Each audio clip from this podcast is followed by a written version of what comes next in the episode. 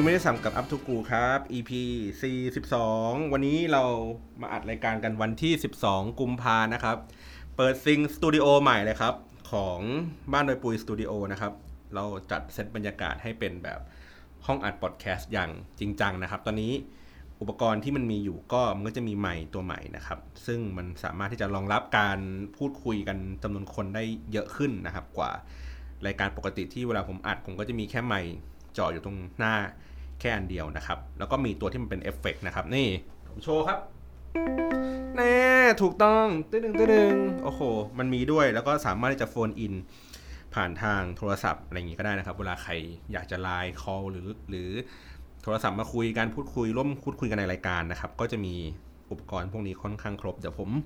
ค่อยมาเล่าให้ฟังแล้วกันนะครับ วันนี้ ไม่ได้อยู่คนเดียวครับ พาน้องอีกคนหนึ่งมาด้วยครับ ว่าคือเป็นคนที่ทำงานใกล้ชิดกันในช่วงแบบก่อร่างสร้างตัวอะไรอย่างงี้กันนะครับ ก็เลยมาเหมือนกึ่งกึ่งๆสัมภาษณ์กึ่งกึ่งๆมาสอบถามนิดนึงว่าเอ๊ะมุมมองของเรื่องราวที่เรากำลังจะเล่าใน EP นี้เป็นยังไงกันบ้างนะครับ แนะนำตัวหน่อยครับ สวัสดีค่ะ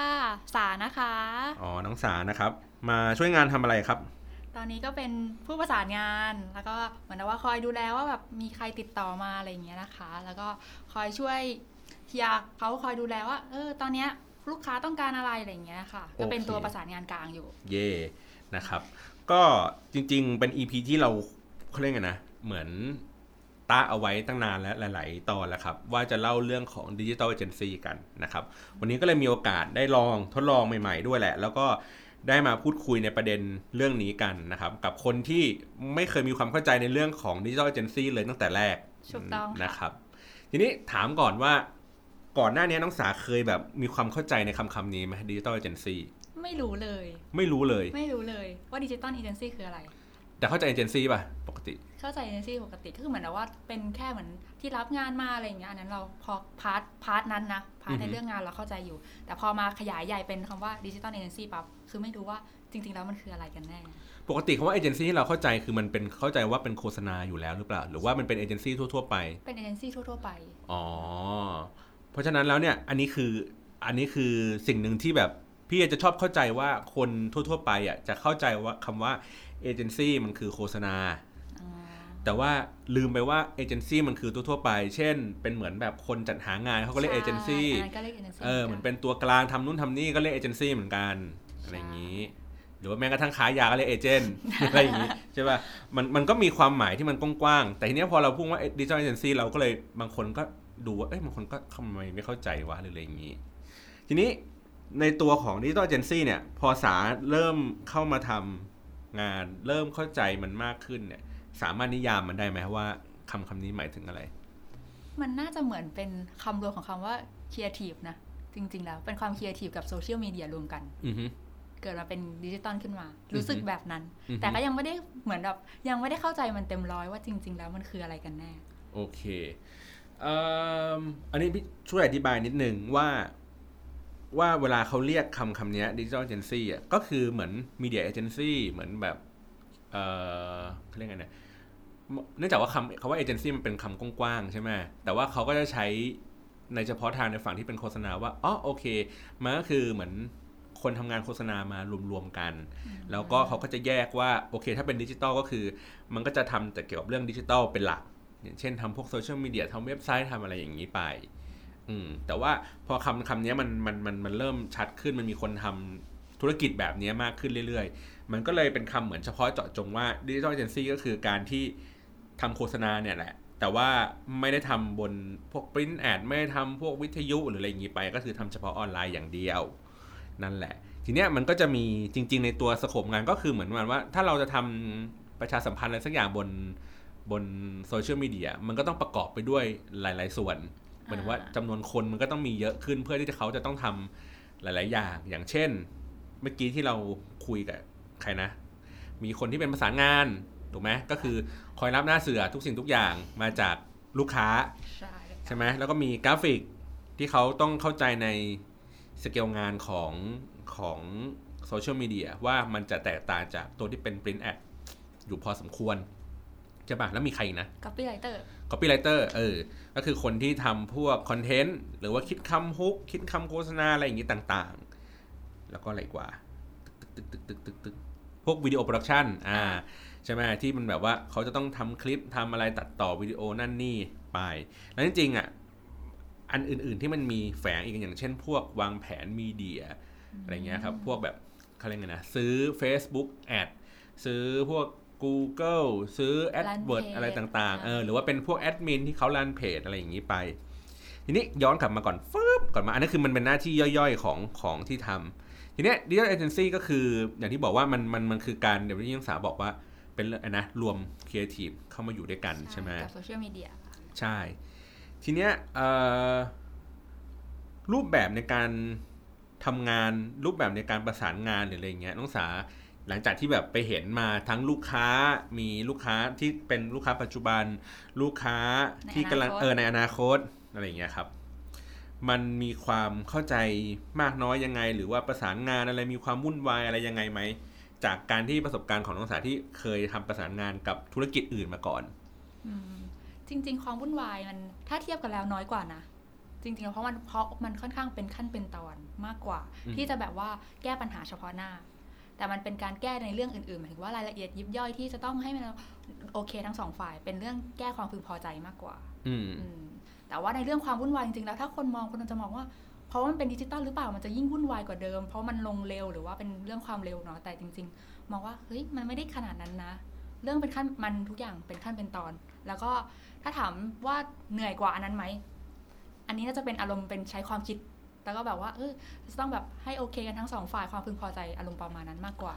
คือหมายถึงว่าอาจจะแบบไม่จำเป็นที่ต้องแบบลงแรงในการที่จะแบบแบกหามตื่นแต่เช้าเพื่อไปแก้หน้างานต้องแก้ปัญหาหน้างานทุกอย่าง อันนี้จะไม่ค่อยดูแล้วมันไม่ได้มีหน้างานที่วุ่นวายขนาดนั้น มันทุกอย่างมันสามารถค่อย ๆ แก้ได้ ทีละสเต็ปได้ ไม่ใช่ต้องแบบต้องแก้ตรงนั้นเลยอะไรเงี้ยแล้วทีนี้ดิจิตอลเอเจนซี่กับน้องสาอาจจะไปฟังมาว่า เอ๊ะ ลูกค้าอาจจะมีความคาดหวังมีโจทย์ที่เขาอยากจะได้อะไรอย่างเงี้ยมา น้องสาคิดว่าตัวดิจิตอลเอเจนซี่เองอะสามารถที่จะตอบโจทย์เขาได้มากน้อยแค่ไหน หรือว่ามันต้องใช้พละกำลังมากแค่ไหนในการที่จะแบบไปทำโจทย์นั้นออกมาได้ทำโจทย์นั้นหรอ จริง ๆ มันน่าจะเป็นความเชื่อใจระหว่างกันมากกว่านะเหมือนว่าถ้าลูกค้าตั้งแต่ที่เราคุยกันตอนแรก ถ้าลูกค้าเริ่มเชื่อใจเรา เราต่างเชื่อใจกันเหมือนว่าเห็นว่าโอเคมันประมาณนี้ ถ้าเราบอกถ้าลูกค้าบอกเรามาแบบนี้ เราสามารถที่จะเข้าใจในจุดนี้ได้ ก็คิดว่ามันไม่ต้องใช้พลังเยอะนะห้าสิบห้าสิบแต่ถ้าเมื่อไหร่ที่เรารู้สึกว่าลูกค้าเองก็ยังไม่มั่นใจในตัวเรา แล้วลูกค้าเองก็ยังรู้สึกว่าไม่แบบที่เขาเสนอมามันยังไม่ถูกใจร้อยเปอร์เซ็นเราอาจจะต้องใส่พลังเราเพิ่มก็อีกอาจจะเป็นหกสิบเจ็ดสิบเพื่อให้เขาเข้าใจมากขึ้น หรือเราอาจจะเป็นถอยลงมาเป็นสี่สิบแล้วก็ให้ลูกค้าขยับเข้ามาหาเรา แสดงความพึงพอใจแสดงสิ่งที่เขาอยากจะได้อะไรเงี้ยมัน จะเป็นอารมณ์ประมาณนั้น ก็คือแสดงว่าตัวที่เป็นดิจิทัลเอเจนซี่กับตัวลูกค้าเองอะ่ะโอเค นอกเหนือจากงานที่เขาจะต้องรับผิดชอบในฝั่งที่เป็นพวกสื่อสารภาพลักษณ์อะไรผ่านทางโซเชียลมีเดียแล้วจุดเริ่มต้นอันแรกของการที่จะแบบทำงานกันได้คือเรื่องของความเชื่อใจใช่เป็นหลักเลย คือเหมือนเราต้องคุยกันให้เยอะที่สุดเท่าที่ทำได้ เพื่อจะเก็บข้อมูลทุกสิ่งทุกอย่าง ว่าเราควรจะมีขอบเขตประมาณนี้ความรู้สึกเราประมาณนี้หรือยังไงอย่างเงี้ย อันนี้อันนี้อันนี้ก็คือเสริมเสริมว่า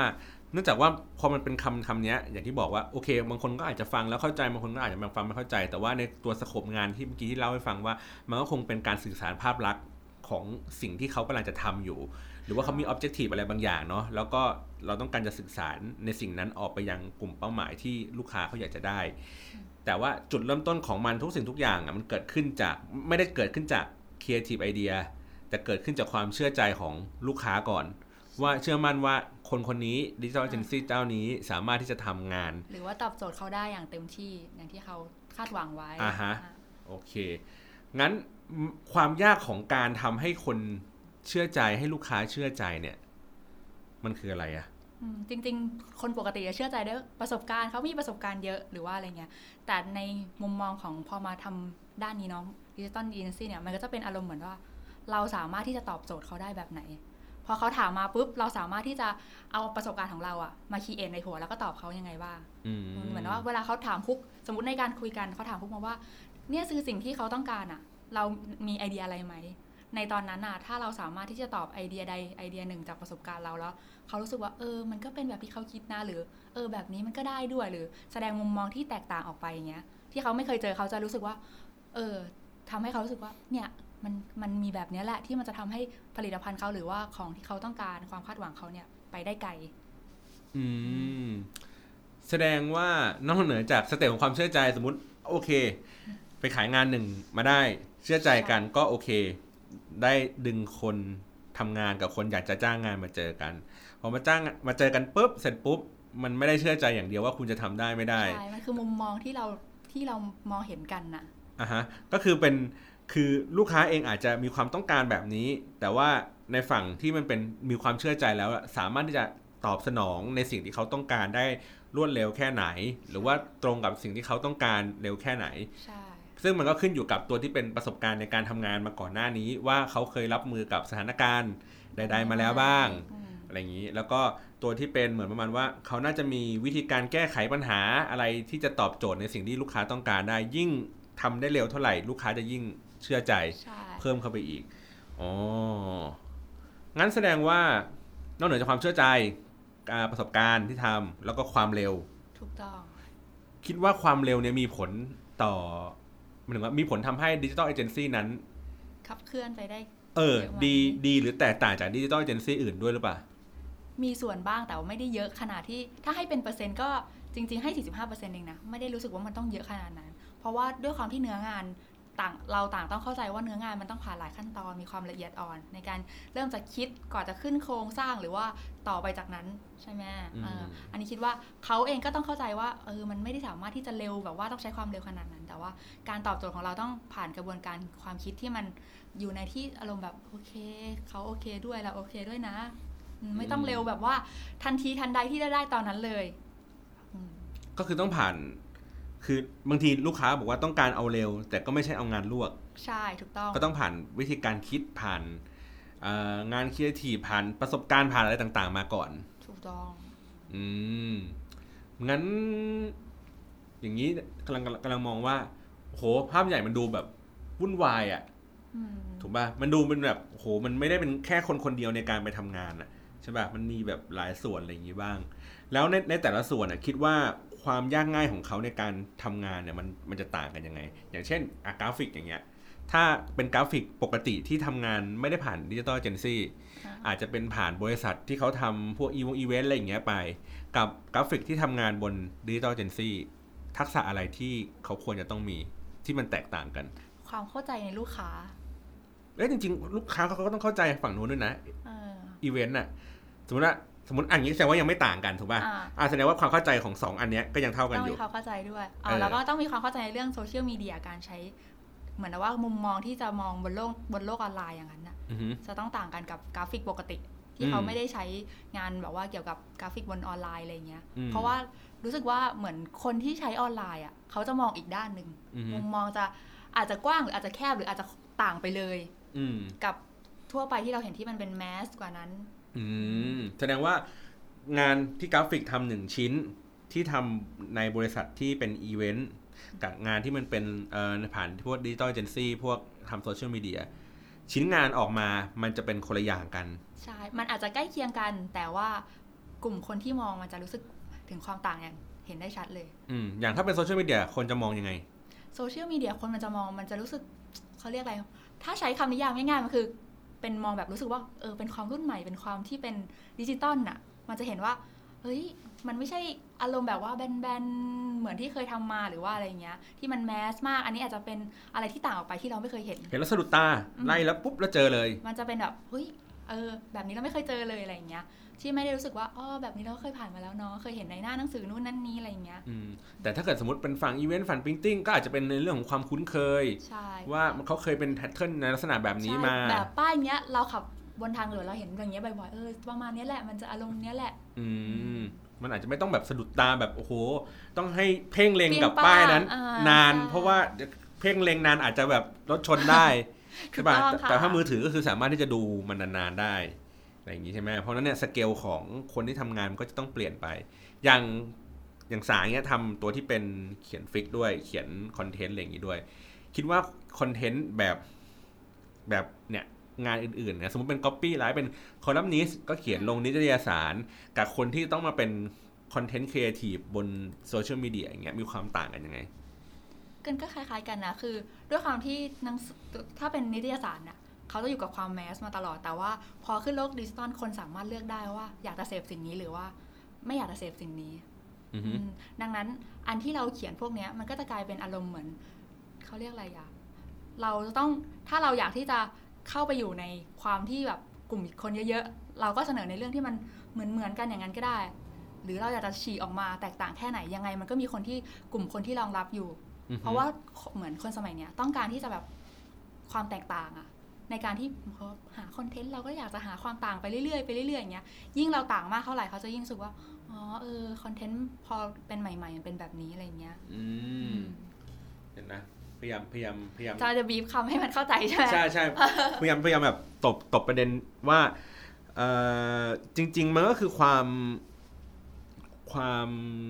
ตอบสนองในในเรื่องของสิ่งใหม่ ๆ ได้อย่างรวดเร็ว แล้วขณะเดียวกันก็คือมันก็ต้องตอบ กับสิ่งที่ผู้อ่านเขาต้องการณเวลานั้นนะขณะนั้น แต่ว่ามันแค่ย่นระยะเวลาจากถ้าเป็นนิตยสารอาจจะใช้เวลาประมาณสักสมมติหนึ่งเล่มใช้เวลามาหนึ่งเดือนกว่าที่จะทำในสิ่งนั้นออกมาเพื่อมาตอบโจทย์ผู้อ่าน ซึ่งมันจะช้าไปแล้วด้วย อ่า แต่ว่าถ้าเกิดเป็นแบบฝั่งที่มันเป็นโซเชียลมีเดียหรืออะไรก็ตามคนที่มันคิดคอนเทนต์มาเนี่ย มันก็ต้องแบบเร็วกว่านั้นใช่อาจจะเป็นแค่รายสัปดาห์ หรือเป็นรายวันรายชั่วโมงด้วยซ้มันจะเป็นตอบโจทย์ในณเวลานั้นๆ ในช่วงในช่วงนั้นๆ ที่คนกำลังรู้สึกอยู่พอดีอย่างนั้นมากำอืกว่ามหรือเราอาจจะต้องคิดในความที่นำนำไปอีกก้าวหนึ่งว่าคนอาจจะตอนนี้คนกำลังคิดเรื่องนี้อยู่แหละ หลังจากนั้นพอความคิดตกตะกอนเขาจะรู้สึกอีกแบบหนึ่งเราก็อาจจะต้องนำไปถึงตรงนั้นแล้ว ถ้าเป็นฝั่งนี้นะ โอเค อะ เข้าใจมากขึ้นเอ่อแล้วฝั่งที่เป็นเมื่อกี้เรามีอะไรนะกราฟิกมีคนนี้อะอย่างวิดีโออย่างเงี้ยอันนี้พี่แชร์ให้ฟังว่า วิดีโอมันมันพูดไงดีอะคนคือตัวเนื้อหนังมันอะมันจะสั้นลงเรื่อยๆ ตามความสนใจของคนจากเมื่อก่อนเราทำหนังโฆษณายาวๆกันได้สามนาทีสามนาทีได้อันนี้คนนั่งดูได้ เดี๋ยวนี้คือแค่แบบนาทีหนึ่งเรายังรู้สึกว่ามันนานเกินไปเลยด้วยซ้ำเผลอๆแบบเจ็ดวิแรกเนี่ยยังแบบสคริปต์แล้วอะรอ เห็นแล้วไม่มีอะไรแล้วรอสคริปต์แล้วหรืออะไรแบบเนี้ยเพราะฉะนั้นเนี่ยทุกอย่างมันก็จะสั้นมันก็จะเร็ว แล้วก็ทุกอย่าง production ทุกอย่างมันก็จะลดสเกลลงมา ไม่ได้แบบว่าต้องสวยใสไฮโซตลอดเวลา แต่ว่าแค่นำเสนอทุกอย่างให้มันรวดเร็วขึ้นดีขึ้น กระชับขึ้น แล้วก็ยิ่งยิ่งทำคลิปได้เร็วเหมือนเมื่อกี้ที่ที่สาพูดเรื่องคอนเทนต์น่ะยิ่งทำคลิปได้เร็วกับกระแสมากเท่าไหร่อะมันจะยิ่งทำให้ไอ้คอนเทนต์นั้นไปได้ไกล แต่คอนเทนต์วิดีโออะมันคงไม่สามารถที่จะข้ามไปถึงระดับว่าให้คนมันตกตะกอนแล้วแล้วแล้วถึงจะทำอย่างนั้นได้ เพราะว่า มันมีระยะเวลา production อะที่นานกว่าการที่มานั่งเขียน เออแต่ว่าที่มี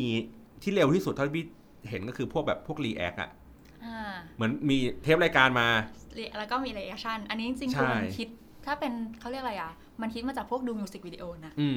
มมันเริ่มมาจากการที่เหมือนว่ามีมิวสิกวิดีโอมาใหม่ๆอะไรเงี้ยแล้วคนก็เริ่ม react แล้วมันก็เลยกลายเป็นดังมากขึ้นเรื่อยๆคนก็เปลี่ยนจากแค่ตัวมิวสิกวิดีโอสั้นๆ 3 นาทีอืมเริ่มมาเป็นรายการ เริ่มมาเป็นหนัง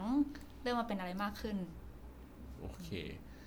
เนาะ อันนี้ก็เป็นแบบสเกลงานคร่าวๆของของคนที่จะเข้ามาวนเวียนอยู่ในฝั่งนี้แหละ จริง ๆ มันจริง ๆ มันมีตำแหน่งหลากหลายคิดเท่าว่ามันคือบริษัทอันหนึ่งอะที่มันต้องมีทั้งแบบอ่าสมมติมีเจ้าของมีแม่บ้าน มีอะไรนะ ผู้ประสานงานใช่ป่ะผู้ประสานงานแล้วมีคนทำชิ้นงานแต่ละชิ้น ถ้าเราไม่มีกราฟิกเราก็ต้องมีถ้าเราต้องทำเป็นชิ้นงานกราฟิก เราต้องมี graphic designer ถ้าเราต้องถ่ายรูปเราก็ต้องมีตากล้องนะถ่ายวิดีโอก็ต้องมีพวก product เอ่อโปรดิวเซอร์ใช่ไหม ถ้าจะต้องซื้อ ad ก็ต้องมีคนที่มาซื้อ ad มันก็จะต้องมีแอดมินคใช่นทำคอนเทนต์มันก็จะมีแบบเนี่ยตามรายหน้าที่การงานใช่ป่ะแล้วก็จะมีเซลล์ที่สมมติแบบแบบไปหาฝั่งลูกค้าที่ต้องมาพูดคุยกันเออที่ว่ามันก็มันมันก็เหมือนปกติเหมือนบริษัทที่ทำประกอบธุรกิจอย่างเงี้ยแหละ ทีเนี้ยอะไรคือความสนุกของการที่สาได้ลงมาทำงานอยู่ใน digital agencyมันต้องคิดตลอดเวลาจ ริง ๆ งานทุกเรื่องงานทุกอย่างอะมันก็ต้องคิดตลอดเวลาแหละ แต่ว่า digital agency มันมันไม่ใช่แค่ เราคิดกับตัวงานอย่างเดียว อันนี้คือเราคิดถึงเรื่องเรื่องลูกค้า คิดถึงว่าขอบเขตของเราอะ เราจะสามารถทะลุขอบเขตความคิดกรอบความคิดที่ลูกค้าให้มา แล้วเราจะตีโจทย์มันได้แค่ไหน มันก็เหมือนเราคิดไปเรื่อยๆ ทั้งตอบโจทย์เราตอบโจทย์ลูกค้า มันจะได้เหมือนเราเติมไฟให้ความคิดตัวเองอะทำให้เรามีอินสปิเรชันมากขึ้นอะเออประมาณเหมือนเมื่อกี้ที่คุยกับน้องคนหนึ่งที่เขาพูดมันว่า เขาก็ทำในลักษณะแบบนี้เหมือนกันนะหมือว่าเขาก็ทำงานในลักษณะแบบนี้มาก่อนอยู่อยู่กับที่หนึ่งแต่เขารู้สึกว่ามันฝ่อคือทำไปสักพักแล้วเขารู้สึกว่าฝ่อเขาไม่ได้คิดอะไรใหม่ ๆ เขาไม่ได้สร้างสรรค์อะไรใหม่ๆ มันทุกอย่างมันเป็นเหมือนรูทีนว่าเออคนเหมือนว่าลูกค้าเขามามีวางกรอบแล้วอย่างนี้โอเค แรก ๆ อาจจะยังสนุกอยู่ แต่ว่าสักพักหนึ่งมันจะแบบ มันจะฝ่อไปเรื่อยเพราะว่ามันถูก กรอบมันค่อยๆบีบเขาเข้ามาเองโดยที่เขาไม่รู้ตัว จนเขารู้สึกว่ามันมันไม่สามารถได้คิดอะไรใหม่ๆ หรือว่าทำอะไรสนุกสนุกได้ หรือว่าบรรยากาศในการเซตในการทำงานเงี้ยอาจจะแบบไม่ได้เอื้อต่อการทำให้เขาเกิดสิ่งนั้นอะไรเงี้ยแล้วต้องสาคิดว่าตัวที่มันเป็นบรรยากาศในในการทำงานของดิจิทัลเอเจนซี่อะที่มันจะเอื้อทำให้คนสามารถที่จะทำงานกันได้อย่างรวดเร็วใช่ป่ะสามารถมีบรรยากาศในการคิดนั่นคิดนี่อะไรเงี้ยได้ตลอดเวลาอะไรเงี้ย คิดว่ามันควรจะต้องมียังไงบ้าง อย่างแรกจริงๆมันต้องรู้สึกเหมือนบ้านนะ จริงๆมันเป็นคำที่ใหญ่มากสำหรับทุก ๆ เรื่องเลย เรื่องแบบเหมือนบ้านหมายถึงว่า เราที่เราสามารถที่จะเสนอความคิดเห็น ในสิ่งที่เราคิดหรือเรามองในมุมที่แตกต่างออกไปได้ แชร์ความคิดเห็นกัน พูดคุยกันเออเรารู้สึกว่าเป็นความสบายใจที่เราแชร์ไปแล้วเราจะแบบเฮ้ยอีกคนจะไม่รู้สึกว่าเฮ้ยมันไม่ได้ว่ะหรือว่าอะไรเงี้ยเป็นคำพูดที่แย่ว่ะอะไรเงี้ยคือไม่ดูถูกความคิดกัน เพราะว่าเราต้องใช้ความคิดในการที่จะคีเอททุกสิ่งทุกอย่างตลอดเวลาอืมเออมันสำคัญมากนะที่ถ้าเราเสนอความคิดเห็นอะไรไปเงี้ยแล้วเราไม่มีการดูถูกความคิดเห็นกันเนี่ยเราก็เอามาแชร์กัน แล้วก็ตบมันให้มันเข้าที่อะไรเงี้ย มันก็จะรู้สึกว่า เออ มันเป็นการทำงานที่สนุกจังเลย เราได้เราได้คิดอะไรใหม่ๆตลอดเวลา พอเราคิดแล้วเราก็เหมือนได้เสนอออกไปอันไหนที่เราไม่รู้ มีคนที่รู้มากกว่าเรา คอยแชร์มาให้เรา คอยเติมเต็มว่าอ๋อมันเป็นแบบนี้สิ่งที่เราไม่เคยรู้ เราได้เรียนรู้ ส่วนสิ่งที่เรารู้อยู่แล้ว เราก็ได้พัฒนาขึ้นไปอีกขั้นหนึ่งอืมโอเค วันนี้เราไม่ได้คุยอะไรกันเยอะแยะหรอกเราก็แค่เหมือนมาเล่ากันนะเล่าให้ฟังมาแชร์กันให้ฟังเฉยๆว่าเออพวกนี้เจ้าเอเจนซี่เขาทำงานอะไรกันยังไง ทีนี้คำถามสุดท้ายแล้วถามว่าลืมเลยเมื่อกี้เหมือนนึก นึกออกแล้วก็ลืมเฮ้ยรายการมันอย่างเงี้ยแหละสดๆคิดว่า คนรุ่นใหม่มีมุมมองต่อดิจิทัลเอเจนซี่อย่างไรอ่าอันนี้อันนี้อันนี้อันนี้เรื่องที่หนึ่งเรื่องที่สองคือคนยุคเก่ามองดิจิทัลเอเจนซี่อย่างไรอืมเออแล้วก็สุดท้ายแล้วเราอะจะไปบอกคนยุคเก่ายังไงว่าเฮ้ยมันมีธุรกิจแบบนี้มันมันทำงานกันแบบนี้นะ มันมี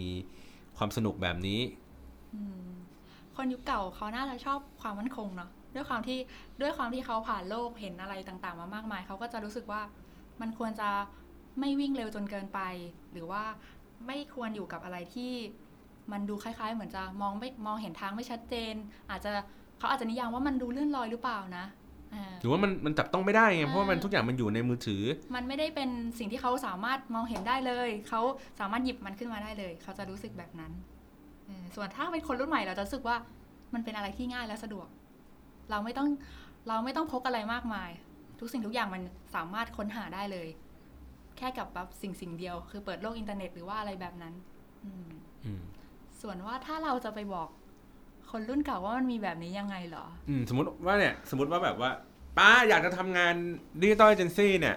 ป้าก็แบบบริษัทอะไรเนี่ยทำไมมันทำอะไรทำงานอะไรลักษณะแบบไหน อธิบายยังไงจริงๆเรา ถ้าคนที่ไม่เข้าใจเนื้องานมันก็จะไม่สามารถอธิบายได้นะ ว่ามันคือแบบไหนอืมถ้าเป็นคำสั้นๆ อย่างนี้ไปอธิบายคุณป้าที่เขาเป็นคนยุคเก่าว่า อะไรคือทำงานแบบไหนอะ่ะอืมเขาไม่เข้าใจว่าสิ่งที่เราทำคืออะไร ก็จะบอกว่ามันคือที่เราเปิดไปใน Facebook แล้วเราเห็นนะคือเขารู้จักเฟซเขาเริ่มรู้จัก Facebook เพราะเราสอนเนาะก็จะบอกว่าก็คือเนี่ยไอโฆษณาที่มันเด้งขึ้นมานั่นแหละ อารมณ์แบบนั้น หรือถ้าบางคนที่เขาไม่ได้เล่น Facebook เลย เขายังค่อยๆรู้จักเพิ่งจะรู้จักไลน์เงี้ยเราก็บอกเลยว่า เนี่ยมันคือ สิ่งที่ทำโปรโมทหรือโฆษณาที่มีสติกเกอร์แถมฟรีนั่นแหละอืมเออคือเป็นง่าย ๆที่เขาสามารถเห็นแล้วเขารู้ว่าอ๋อมันเป็นอย่างนี้ เพราะว่าเขาอะไม่เข้าใจดีเทลหรอกว่า อะไรคือการที่เราต้องแล้วทำไมเราต้องไปโฆษณาบนนั้นน่ะทำไมเราต้องมีพวกนั้นด้วยอะไรเงี้ยทำไมเราต้องไปแลกเหรียญกับไอแอดโฆษณาอย่างเงี้ยเขาไม่เข้าใจเออเออนะก็